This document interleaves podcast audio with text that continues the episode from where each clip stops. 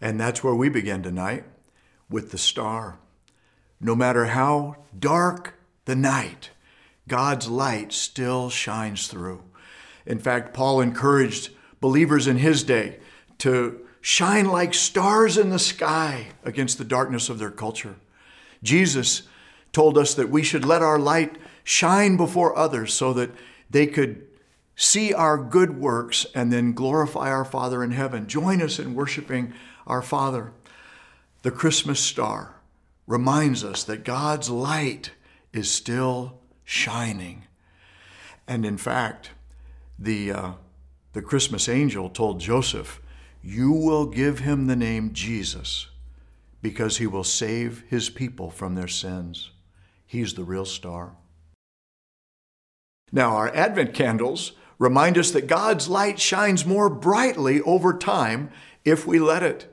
And in fact, the light that shines farthest always shines brightest at home.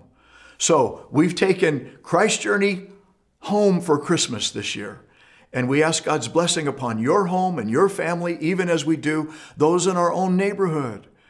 We're asking God's light to shine with blessing upon the homes and families around each one of us. And so we invited our Christ Journey family. Would you ask God to help you identify 5 neighbors, 5 families around you, across from you, to your left, to your right, and then during the month of December, every day, ask God's blessing upon them by name. And perhaps the 5 Advent candles can also remind us to pray 5 blessings. First, for a better year ahead. Lord, I just ask you to bless for a better year ahead. And then for physical health and wellness, so important. For financial stability, for financial resources, for relational healing, for families, for communities, for a divided nation, for a world in need, and then for spiritual wholeness, that we might experience peace with God. The Advent candles remind us once again of how God's light shines into our darkness. And speaking of that, you know, this year, it took extra energy for me to get the tree out and to put the lights on and the decorations. I was really dragging my feet. It just wasn't happening for me. And I guess I was carrying around some extra heaviness because of the circumstances that we've all been experiencing, because of the concerns of our people, of our church, of our community, of our world. And it just kind of was settling in on me. I tried to start my Harley last week and wouldn't crank. I mean, it's like I had gone so long without riding it that the battery was almost completely out of juice. And it felt like, oh, I relate to that. And so I called up a friend. He helped me jump start it. And I thought, that's what I need. I need a jump start in my soul this Christmas.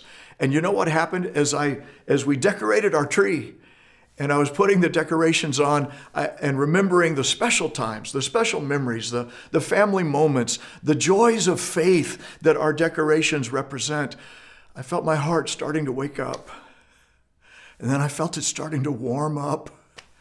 And then I felt the joy starting to rise up because, of course, we had our favorite Christmas music on because that's the ignition, the inspiring joy to bring it home for me and perhaps for you. And so speaking of joy and a way that God brings Christmas joy into every day of my life is through the amazing woman he has chosen to be my wife. And it's like having a Christmas Carol joy every day. In fact, did you know my wife Lisa's middle name, don't tell her I told you, is Carol? So I thought, hey, you know what? It might be, how about this? Lisa Carol, would you welcome Lisa Carol to our Christmas Eve celebration at the White House today? Well, hi, Lisa. Well, hi, Bill. I hope you don't mind me telling everybody your middle name. That was a surprise. That was a surprise. Yeah. Well, Christmas is full of surprises, you know. You're full of surprises. And this is a surprise too, right? So here's what we're going to do. We're going to sing you a Christmas carol, but we're going to need you to join us in it. We're going to sing one verse of Joy to the World. You know, joy is what Jesus brings. When you're wondering, well, if we prepare him room, what's going to happen? Well, he's going to bring joy. And that joy, as Jesus promised, he said, my joy will be in you and your joy will be full. Amen. And it reminds me of the verse, the joy of the Lord is our strength. So I wonder, could we all say that together? Everybody together out loud, right where you are. The joy of the Lord is our strength. One more time. The joy of the Lord is our strength. And the song is Joy to the World.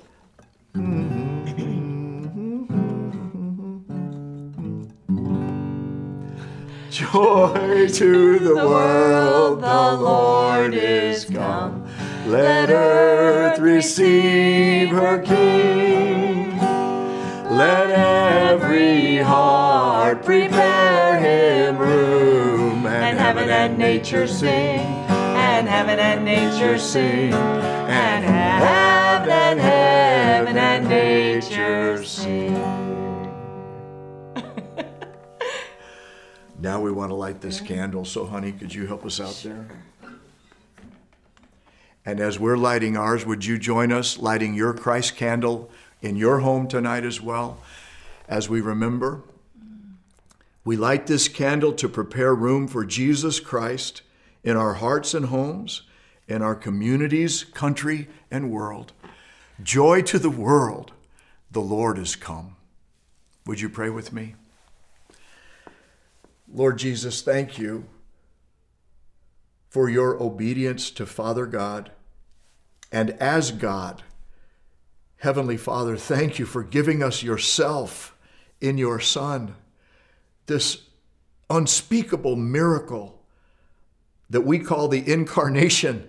But the Word became flesh and dwelt with us. You became a human being and came right into our neighborhood.